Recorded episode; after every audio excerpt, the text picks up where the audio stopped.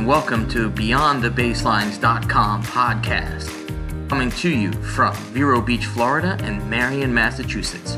Hosted by Ed Shanafy, USPTA professional and international businessman, this is the podcast that researches and looks at the club management and facility side of our business. Hello, and welcome to the BeyondTheBaselines.com podcast. I'm Ed Shanafy, I'm your host, and we have today with us a very special guest. Emma Doyle, one of the world's leading female tennis coaches, joins us. But Emma is so much more than just a tennis coach. She's a coach for life, a coach for always. Working with Judy Murray and other stalwarts of the tennis world, Emma is a TED talker and is looking at empowering women, not just in our industry and professional sport, but across the board.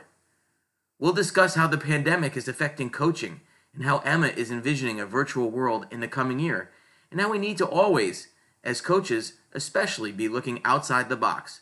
We'll discuss why our industry is male dominated and why female coaches are just that tough to find. I'd like to remind our listeners that our website, beyondthebaselines.com, has more and more information as we push through what we hope is the downward curve of the virus. Information for you, your club, and your management team to help you through these uncertain times. But without further ado, let's get on with our podcast, which is part of the series Women in Our Sport. Here's Emma.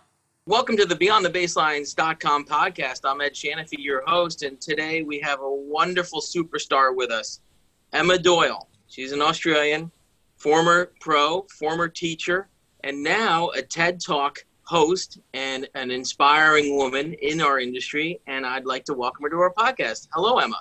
Hi. Hi. Thanks, Ed, so much for having me.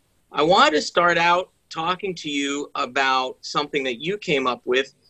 I'm reading a book by the former editor of the New York Times Magazine uh, titled Late to the Ball, in which he takes up the game of tennis he loves in earnest in his early 60s. And he deals with finding his inner coach or his inner self through tennis this is something you talk about all the time. Is there a fast track to finding it? And if so, can you give us any secrets? well, it would be wonderful if there if we could fast track a lot of things in life. um, and I'm certainly fascinated, I guess, by that through my work in neurolinguistic programming. It's all about accelerated learning. But uh, let's just go back a step and begin with, you know, um, I'm sure a lot of people listening would have read The Inner Game of Tennis and uh, actually the book's as old as I am. That, that probably gives it away a little bit, but um, that was one of the first books that I ever read, and one of the things that first impacted me about this inner voice. So it's certainly not a new concept, but it does definitely define my coaching philosophy, which is, of course, that our, our one of our number one roles as a coach is to make ourselves redundant, if that makes sense. So if we can give our student the tools and the and the ability for them to be able to coach themselves, um, I find that absolutely fascinating as it relates to the game of tennis, where obviously you are alone and you know your character's exposed um, and yep. you've got to be able to obviously problem solve yourself and so the more that we can strengthen our own inner voice as coaches and as players and and be able to have that you know that inner voice be one of empowerment and one that's your biggest cheerleader, because let's be honest, who else is going to be? Uh, then I think that you know that that sort of sets the scene for my philosophy. Now, in terms of fast tracking, the best tip I guess I could share, uh, and this is I work a lot with a lot of clients in um, becoming self-aware. So it begins with self-awareness. So mm-hmm. you know, just even a, a podcast reflection question for the listeners is: Is your inner voice serving you? you know, is it your cheerleader or is it, you know, once you become self-aware of what, what it's actually saying through perhaps some journaling um, or other techniques uh, like that, you can start to listen to it.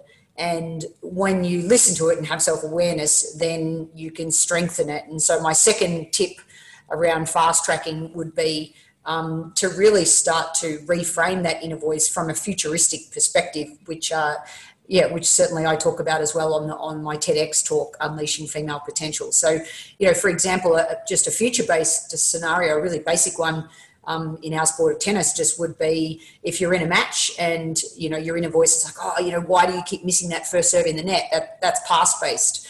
Whereas if your inner voice could be, what have I got to do to, you know, to raise um, the height over the net? You know, maybe it's a cue word like up or lift or push or something along those lines, is going to strengthen that that inner coach and that inner voice, you know, that lives within all of us, and we can all all discover it. So it's certainly um, a topic that I'm passionate about, and I'm working very hard this year on on um, completing my book in this topic. So uh, so a good way to kick it off. I love it. We've gone straight into some practical st- oh. strategies, Ed. Yeah, always. I, I don't dilly dally around. I, I try to find the inner self as fast as I can on a court, but I'm not always uh, successful. Um, you brought up the game of inner tennis. I think it was Timothy Gallwey that wrote that, and it, it's Correct. a it's, it's a ball, it's a book that is on my shelf, uh, both at the tennis shop and at home. Um, and I actually teach something from it a lot.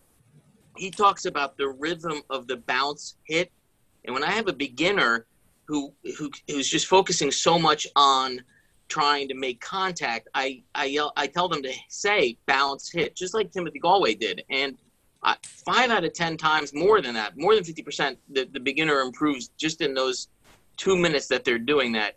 And I think that inner inner self feeling when you're focusing on a bounce, it it, it, it, it opens up your mind to not making the mistake, as you say, thinking positively. Do you find that too? Oh, 100%. That's one of my favorite all time exercises. And um, interestingly, um, the, the, that, that book uh, was actually um, used to inspire um, Sir John Whitmore, who's one of the godfathers of life coaching. And he used the concepts within that book um, to sort of create the blueprint of sort of this concept of unlocking the learning that, that lives within right. our students rather than, you know, certainly chapter one of my life, you know, I was a lot more of a directive coach and, yep. you know, feeding the beginner with lots of um, instruction, which I had positive intentions, of course, you know, trying to give them as much knowledge as I could. Uh, but quite often, just by having them focus on, you know, the sound or a cue word or and as a as a NLPA or a neuro linguistic programming sort of coach, really tapping into the submodalities of the athlete, what they relate to, what you know, whether they the kinesthetic, visual, auditory, or data digital is really important. And another way to sort of what we call fast track um, not only the learning but you know that inner coach and uh, i couldn't agree more and i think you know i was fascinated to, to think that business coaching life coaching and tennis coaching um, when i when i realized that and really got stuck into that that world really unlocked a lot of things in in me as a coach okay i you know it, it's interesting too pete carroll who's the head coach of the seahawks he he's a big advocate of the of the book, and of course he he, he coaches football. So inner self is is so important in, in, in amateur and pro sports. And let me ask you a question: Self one, self two is so important in, in, in Gallwey's book. Self two for you is is is is you. How did you decide to do what you do? Um, when did that happen? And did you ever have a female mentor? Um, yeah, uh, great couple of questions there. Yep, um, I, I, keep, they, I, keep, you busy. Yeah, and they, they do sort of all um, definitely interrelate because, you know, for me, self two is the subconscious, and the subconscious drives so much of our behavior. Um, it's more powerful than than we realize. And so, um, in terms of how did I decide what to do, um, mm-hmm. I think that you know I look at my sort of coaching career or you know in chapters, and I think there's been constantly um, sort of turning points within those chapters. And turning points come again when we become consciously aware of of our subconscious patterns. I hope that's not too deep but um no. but it certainly is one of the reasons you know the tipping point when i move you know when i move from one to the other. So i guess if i could just share a couple of chapters it um, it certainly would be you know i started coaching at age 14 um, and I walked off the, the court that day thinking this is this is a job that I want to do. This is amazing. So I sort of, you know, I had a very early epiphany with with coaching um, and a real connection with it. Uh, and then, you know, the next sort of chapter once that. Um, once I started coaching, we're very young, was having a, um, a it wasn't a, a, female mentor, but it was a equally inspiring um, Australian rules football coach who, you know, sort of asked me if I wanted to become the best coach that I could. And I said, absolutely. What have I got to do? And he said, have you maximized your playing potential?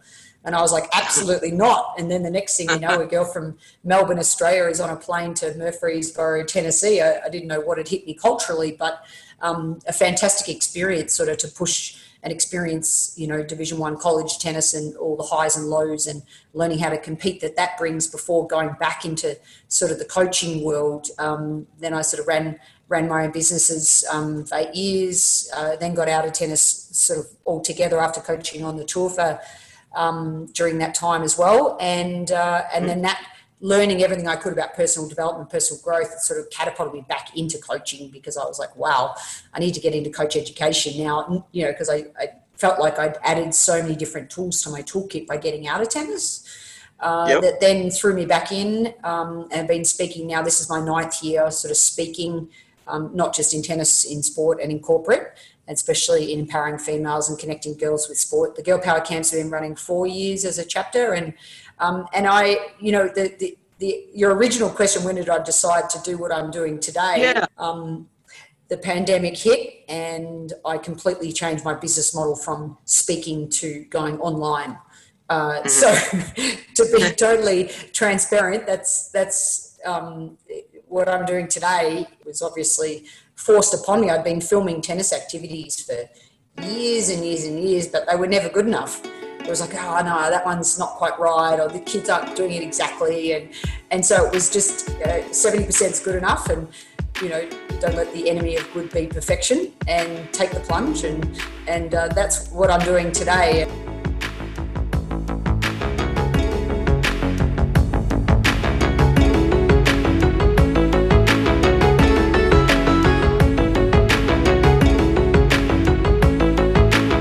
Of female role models and, and coaches and leaders, um, certainly when I was growing up, I you know I was really reflecting on that question when you sent it through a couple of days ago, and I I really didn't have uh, a lot of female role models growing up. I didn't have any female coaches. I think one coach came into our squad program for six months, and I absolutely loved it, and then she was gone.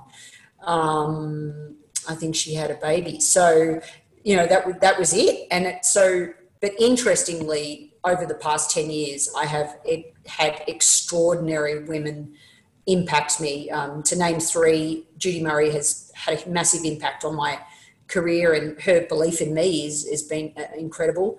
Um, natalie ashdown's a, a, business coach in melbourne who's helping me edit my book right now and she's the one who who really um, was a huge sort of tipping point in changing the direction of my career and uh, and Claude Silver from VaynerMedia, who's the chief heart officer of of Gary Vee's um, the, the Vayner company, and you know, I'm so fortunate to have her as a as a mentor and someone who guides me, and and um, you know, I really believe in a lot of her philosophies. So they're three women's you know significant people and mentors that have come into my world um, recently, and I think yeah, I'm surrounded by really impactful women all the time, and obviously, I love I love some great TEDx talks out there as well by some pretty empowering women, inspiring women. That that's fantastic. It's interesting to note that as a as a junior in, in your developmental stages, you you really didn't have a female mentor, and and that goes to the next question I have, which is: Have you heard that, or do you think that t- teaching tennis is a, male-dominated industry. And perhaps you growing up with all male coaches, you're not fearful of that. And maybe that's why you are where you are now. Yeah. Um, well, I mean, the first thing I want to say about that is, you know, yes, it is a male dominated industry. Um, so, you know, but it has been, as, as you just pointed out. So the first thing I, I think that the biggest take home sort of message that that I'd love to share is just thanking you in this opportunity to be on this podcast. It's about the conversation and then it's about taking action. We need male champions of change. We need um, people like yourself who are directors of clubs to really have a, take a snapshot and ask themselves reflection questions like just do I have equal numbers of, of boys and girls in my 10 and under program and then and then what about in my teen program and then and then look at my representation of gender within my coaching staff. And ask yourself where are the opportunities and i'm certainly uh, you know was part of a webinar just last weekend on this topic and we were talking a lot about um, looking at volunteer parents advanced junior female players that are coming up within your program and just thinking outside the square is you know uh, in terms of where are those opportunities and how can you encourage more um, females to get involved and just be given an opportunity and uh, certainly be given an op- a, chance to be mentored. Um, you know, on the job training is, is I think, one of the, the, best things that can happen, and peer systems, doing things with a buddy.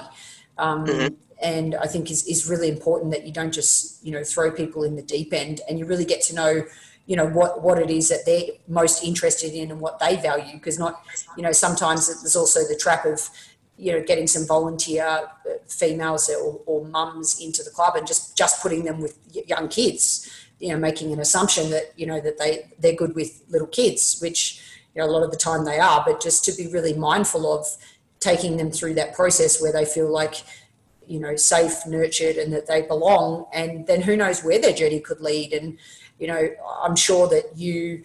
Um, when we spoke a little bit off air, you see the value in having female role models, and that's a huge part of the research that shows that you know, as we know, when little girls and young girls can see it, then they they can be it. They can go, oh, you know, maybe I, I could be a coach.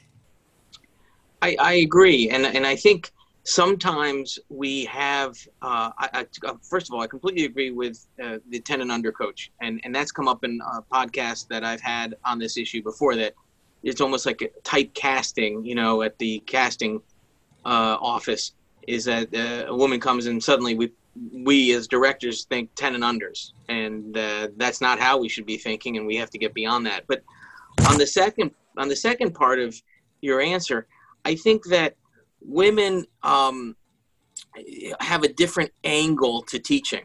And because of that, sometimes I think directors might be a little uh, afraid because they don't quite understand that angle.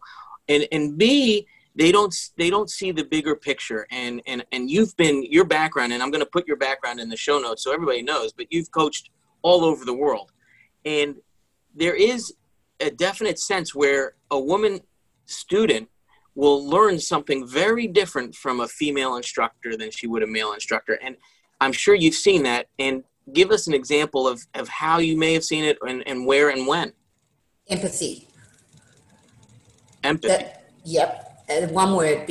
And I think as one thing, you know, as, as coaches that we can all do better is walk in somebody else's shoes and being able to walk in this, especially the shoes of of your female athlete, or somebody even described empathy to me the other day as being able to walk alongside them. You know, it's not like you can be them, you can't be in their shoes, but what if you were walking alongside them and you could see what they see? And I think sometimes, as you uh, alluded to, that a female coach can sometimes just have that more um, naturally and mm-hmm. really mm-hmm. listen to the needs of the uh, of the player so that then they can lead them you know, sometimes with um, male clients and students, we know exactly what they're thinking and feeling because they'll just tell us. Uh, whereas potentially um, a female client might not, they'll be thinking a lot, but they might not necessarily come straight out and say what they're thinking. And so sometimes I see coaches just then, you know, they're, they're directing behavior, but they're, they're missing um, you know, point A, B, and C, which is maybe linking the why behind the activity, or maybe it's being able to tap into the female player students' motivation, first of all, of why they even might want to learn that skill or that drill or that tactical objective. So that's that would be my answer there. And I think you know I think female coaches could do a better job of this as well. So I'm not also um, I'm not um, uh, casting, you know, sort of stereotype that, that women are great at that. And, you know, I think I, I do preface it by saying we can all do a better job of, of listening mm-hmm. and being able to walk along, alongside somebody before we can lead them. Um, that that to me is, is critical. That that I think, as as you said, a co- a great coach puts themselves in their students' shoes time and time again, if not constantly, if not continuously and you said that uh, very well. Here's here's an issue too, in that uh, I think sometimes directors of tennis, and I mean male directors of tennis, uh, look at like they have to have the token female pro, and I, I, I hate to say that word token, um, and I'm not meaning it in a horrible way, but I'm saying that they say, well, if I'm going to have five pros, better one better be female, and I I kind of say, well, and I'm a director of tennis. I try to pack my staff with female pros because they tend to make more money than male pros. Um, they have a bigger universe. Um, most women like to take from female uh, pros, and most men enjoy the challenge of playing a female pro. And so I see their universe as almost being bigger. And I think that's something that you, I'm sure, have talked about, but I'm trying to educate. And have you seen that at, at where you've been? Yeah, I, I agree. And that, that kind of thinking across the board needs to change. You know, it, it's yes, quotas and numbers definitely help turn the dial for sure. Mm-hmm. So mm-hmm. again, remember the you know the reflection question um, for directors to to really look have a great representation of both genders in their staff is really important. Uh, and uh, then from there, it's again it comes back to the motivation you know of, of the pros as well as what your your clients um, what their needs are and finding as i said creative ways to make sure that it's not just a, a token female pro that they're in there they're valued they're supported they're in a position that they also feel um, either comfortable or that uh, you know a place for them to grow when they're ready to sort of stretch their comfort zone into whatever next level of coaching that they want they want to pursue and we need the directors to change the language on that and change the dial and just see, you know, I don't want to be seen as a token pro. I don't even want to get a job interview just to get the, the nut that, you know, the quote or the numbers up for female representation. I want to get it because I deserve it. And I want, and so we can all do a better job of mentoring and upskilling all our coaches and especially um, our female um, coaches so that we can have a better representation of male and female pros within within businesses. And and to go on uh, mm. in the same kind of uh, vein, have you seen any differences? You travel so much. You know, you have a base in Denver, you have a base in Scotland, you have obviously a base in Australia. Uh, do you see any differences uh, uh among the different countries uh, globally in terms of female coaches? Is there one country that's ahead or no, behind? No, I think you you twenty percent mark is, um, you know, unfortunately where, where it's at. Mm-hmm. Uh, now, is that good enough? No, it's not. So, do do we need, um, you know, organisations like the, the Women's Tennis Coaching Association? A lot of men say, well, why don't we have a men's tennis coaching association? Well, well, in my opinion, we do. We need those organisations, the WTCA, in raising again the conversation and changing, you know, the dial that um, you know, even even in this recent pandemic, as you can imagine, we're seeing a lot of um, male slash female people working from home, and we're seeing a rise in female entrepreneurship. We're also seeing a rise in uh, the roles within you know within the household.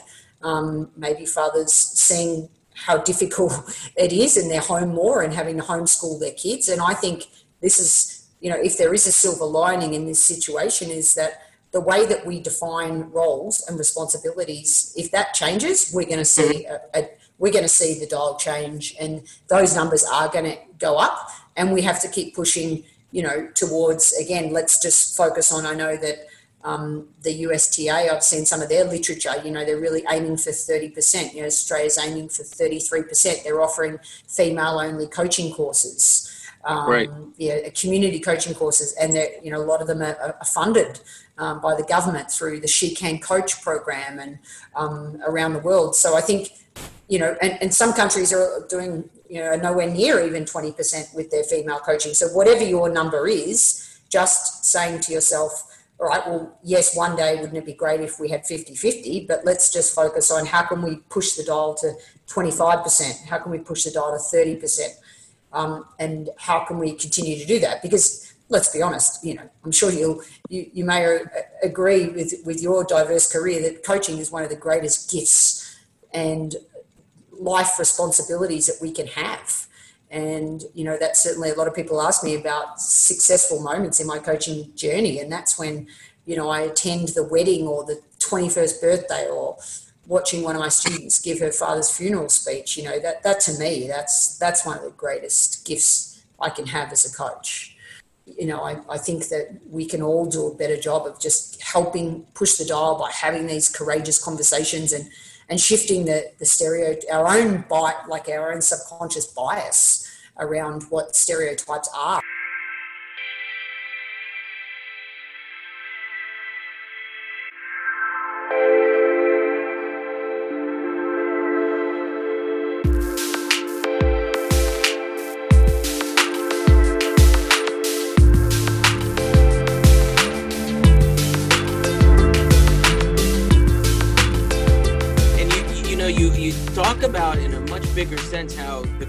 Crisis is going to change, um, you know, coaching and the family nucleus. And I've seen it myself. I'm home every day. Um, you know, I'm I'm actually in charge of homeschooling in this household um, because my wife has the full time job, and I I do think that tournament coaching and tournaments will change.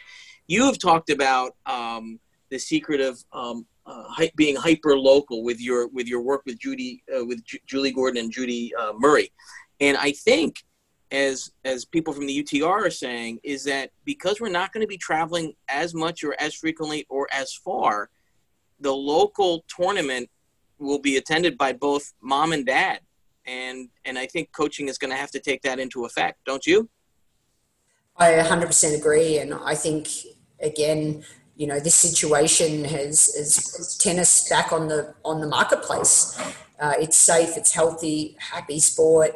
Um, I think its popularity will will increase a much needed sort of boost as it's uh, you know a lot of people um, you know will be looking for more of those smaller numbers, the personalised service, and in an ideal world anyway, you know four kids on a court um, or four players on a court is our sport. And I think opportunities to play the game, um, you know, whether it just be more organised match play or even just play time, is been much needed. You know, we've certainly been over-structured in the past, and you know, coaching isn't the sport. Tennis is the sport, and I think um, you know, I think that the research does indicate that hyper local opportunities to just be attracted to tennis is is really important and sort of mother daughter days or father daughter days or um, introducing them down to the club club is critical and then obviously keeping them at the club which is a huge part of one of my online courses called um, how to run a girl power camp um, mm-hmm. which really focuses on the onset of puberty and looking at the you know the whole camps are designed around the research around why why teenage girls drop out of sport and flipping the dial on that so that you know, we dress up competition with lots of mini matches and pressurized team-based situations that are, you know, that are fun, that are social, that are with their friends. You know, we start off court first, doing vision boards and um, their string tension of life. You know, to show that we, that we care beyond just hitting forehands and backhands.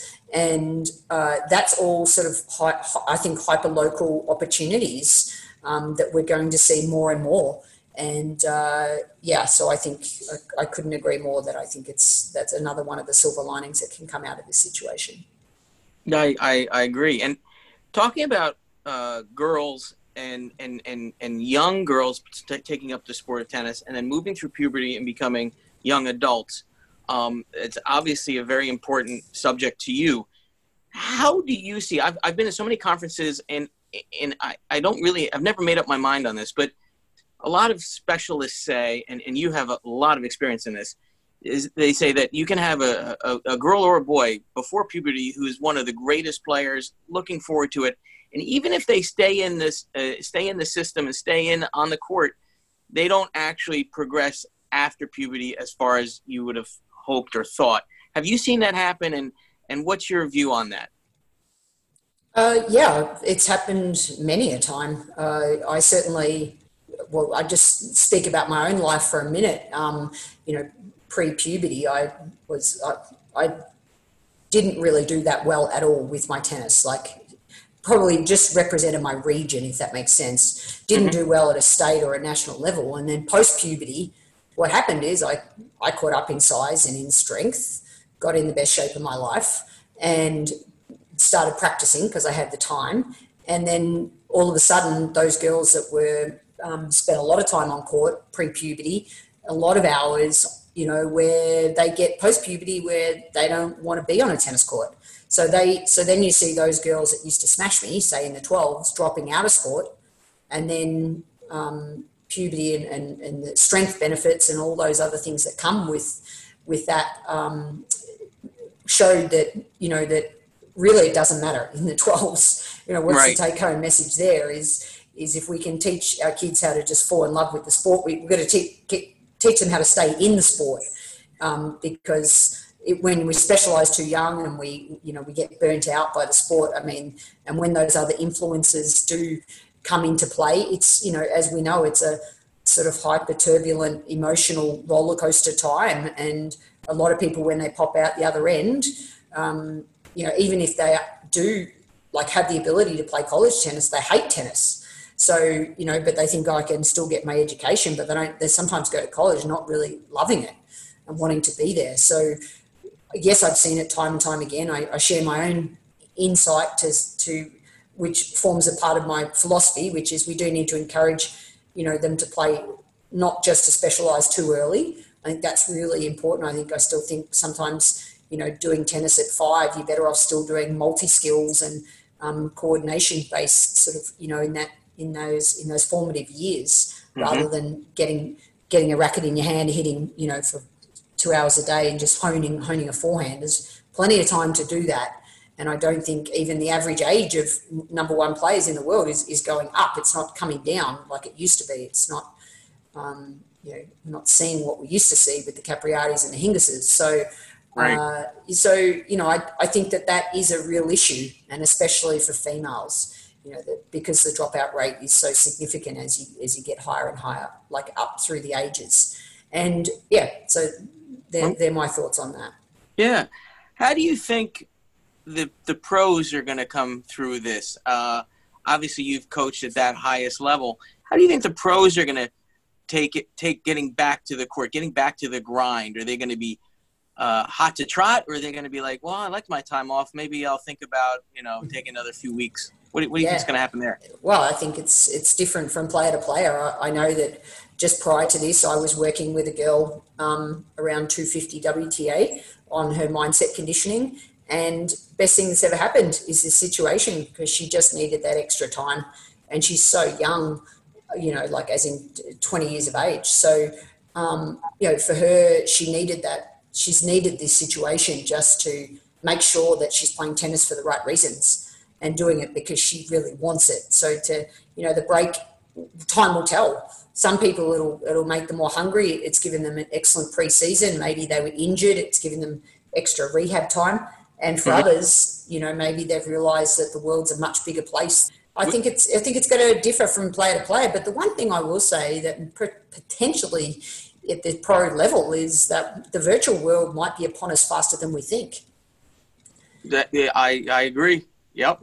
There may be an opportunity to buy, you know, courtside seats on Arthur Ashe rather than sitting up in the nosebleeds.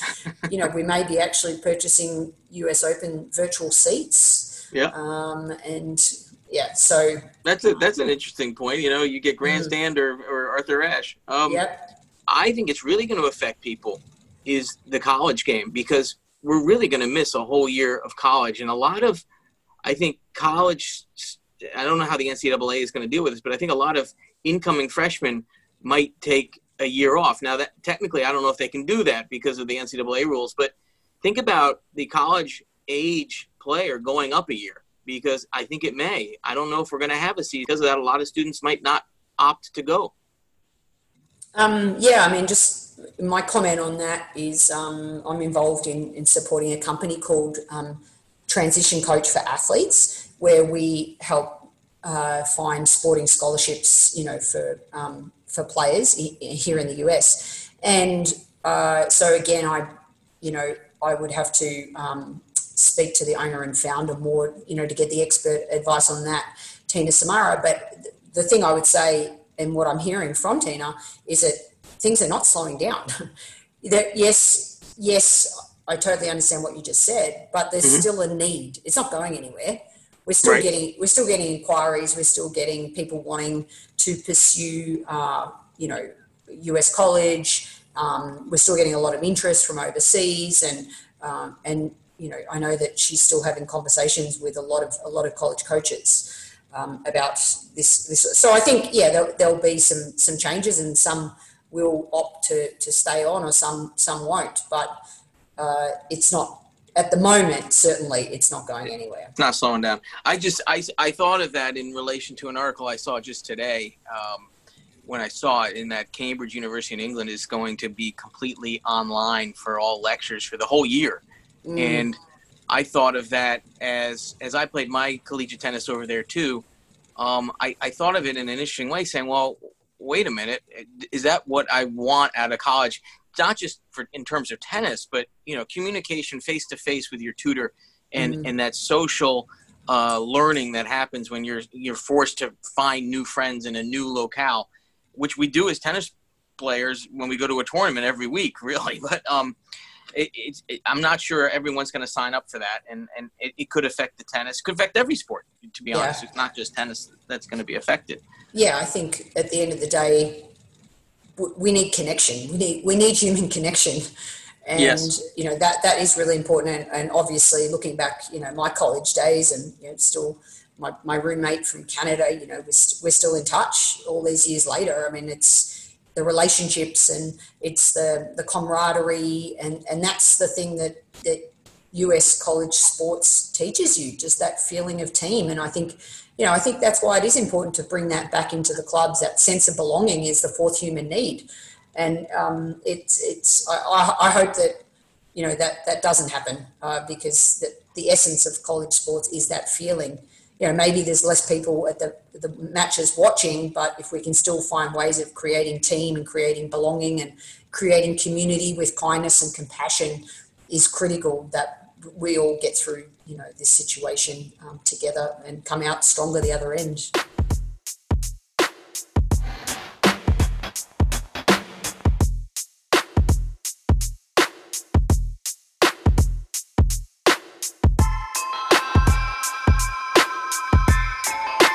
well said, and I, I, I agree with your virtual reality. Um, I think it was a song by Jamiroquai. it was virtual reality, but yeah. you look going forward, and, and I want uh, to ask you of this: if, if looking forward into 2021, uh, you do so much, and, and as you said, you're moving more and more to the internet. But obviously, TED talks are going to be on the internet uh, more and more. And uh, do you see coaching on a, on a virtual platform in any time soon? Oh, 100%. So in the last nine weeks, I mean, I've, I've taken lessons on, on an app called Tennis in Demand. I've done video analysis on another app called ProAtar. Uh, mm-hmm. So they're two that I've been using. Um, and obviously with mindset conditioning, uh, I've been doing that for the last couple of years. It's all online um, with my players because they're all over the world. So, uh, and, and so, so am I, but our schedules, you know, it doesn't matter. So for me, it's not been a huge shift there because I, am sort of used to delivering that. Um, however, you know, you cannot beat obviously the human um, connection and the, the right. being there in person. Of course, I'm not saying that you're going to replace that, but I think that as coaches, one thing I think again the, the pandemic um, hopefully will inspire them to be more creative and to to think outside the square and to look at the more you know holistic approach. I mean, I think that's probably um, one of one of my strengths. I think is that the fact that I've coached you know everything from a two year old through to you know the the Junior Fed Cup Australian team in 2018. Uh, is the fact it's, it's a bit like a Whole Foods manager. You know, you if you can work on the floor and then you can work it behind the counter and you can stock shelves and you appreciate all assets of the game. I think that's the approach that players need to take and coaches holistically um, with regards to the development of their players and you know outsourcing maybe in areas that you know if you don't feel like you're a strength and conditioning expert then outsource that and you could outsource that online to support your players um, so i just think that we need to you know, continually not just be stuck in our old ways and because things aren't going to go back to normal as we know them. Um, and no. you know, so I think that the creative side and the thinking just left of center and rising above your current situation. You know, it's okay to be down for half a day, but then rise above it and think where are the opportunities. And you know, I think virtual coaching is definitely an opportunity. Where do you want to be? What's your goal and objective in five years? Where, what, what do we want to know about Emma Doyle going forward from this, and and where do you want to be when you look back in five years? Mm. Well, interestingly, again, just um, to highlight adaptability, if you asked me that before this before this all hit, it would definitely be um, to crack the speaking code in America. Uh, you know, obviously I moved here with, you know, the land of opportunity and and uh, the the great country of, of providing um, opportunities to speak on a on a scale.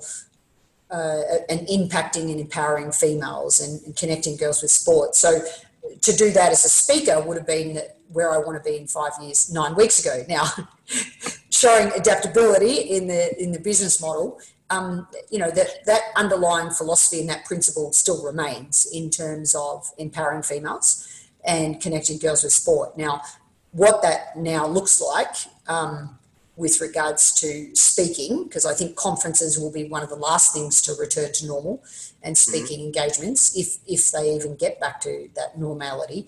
So therefore, uh, for me, this situation when I when I rise above my own um, current scenario is to continue to, to live within the global triangle, you know, within uh, Melbourne, Glasgow, and Denver, and mm-hmm. to continue to impact and inspire uh, female um, coaches, uh, players, and uh, and all coaches, not not just female coaches, um, through my online uh, website, which is www.acecoach.com.au so continue to, to upload content onto that. So all my sort of tennis philosophies are now in the one place, which feels amazing.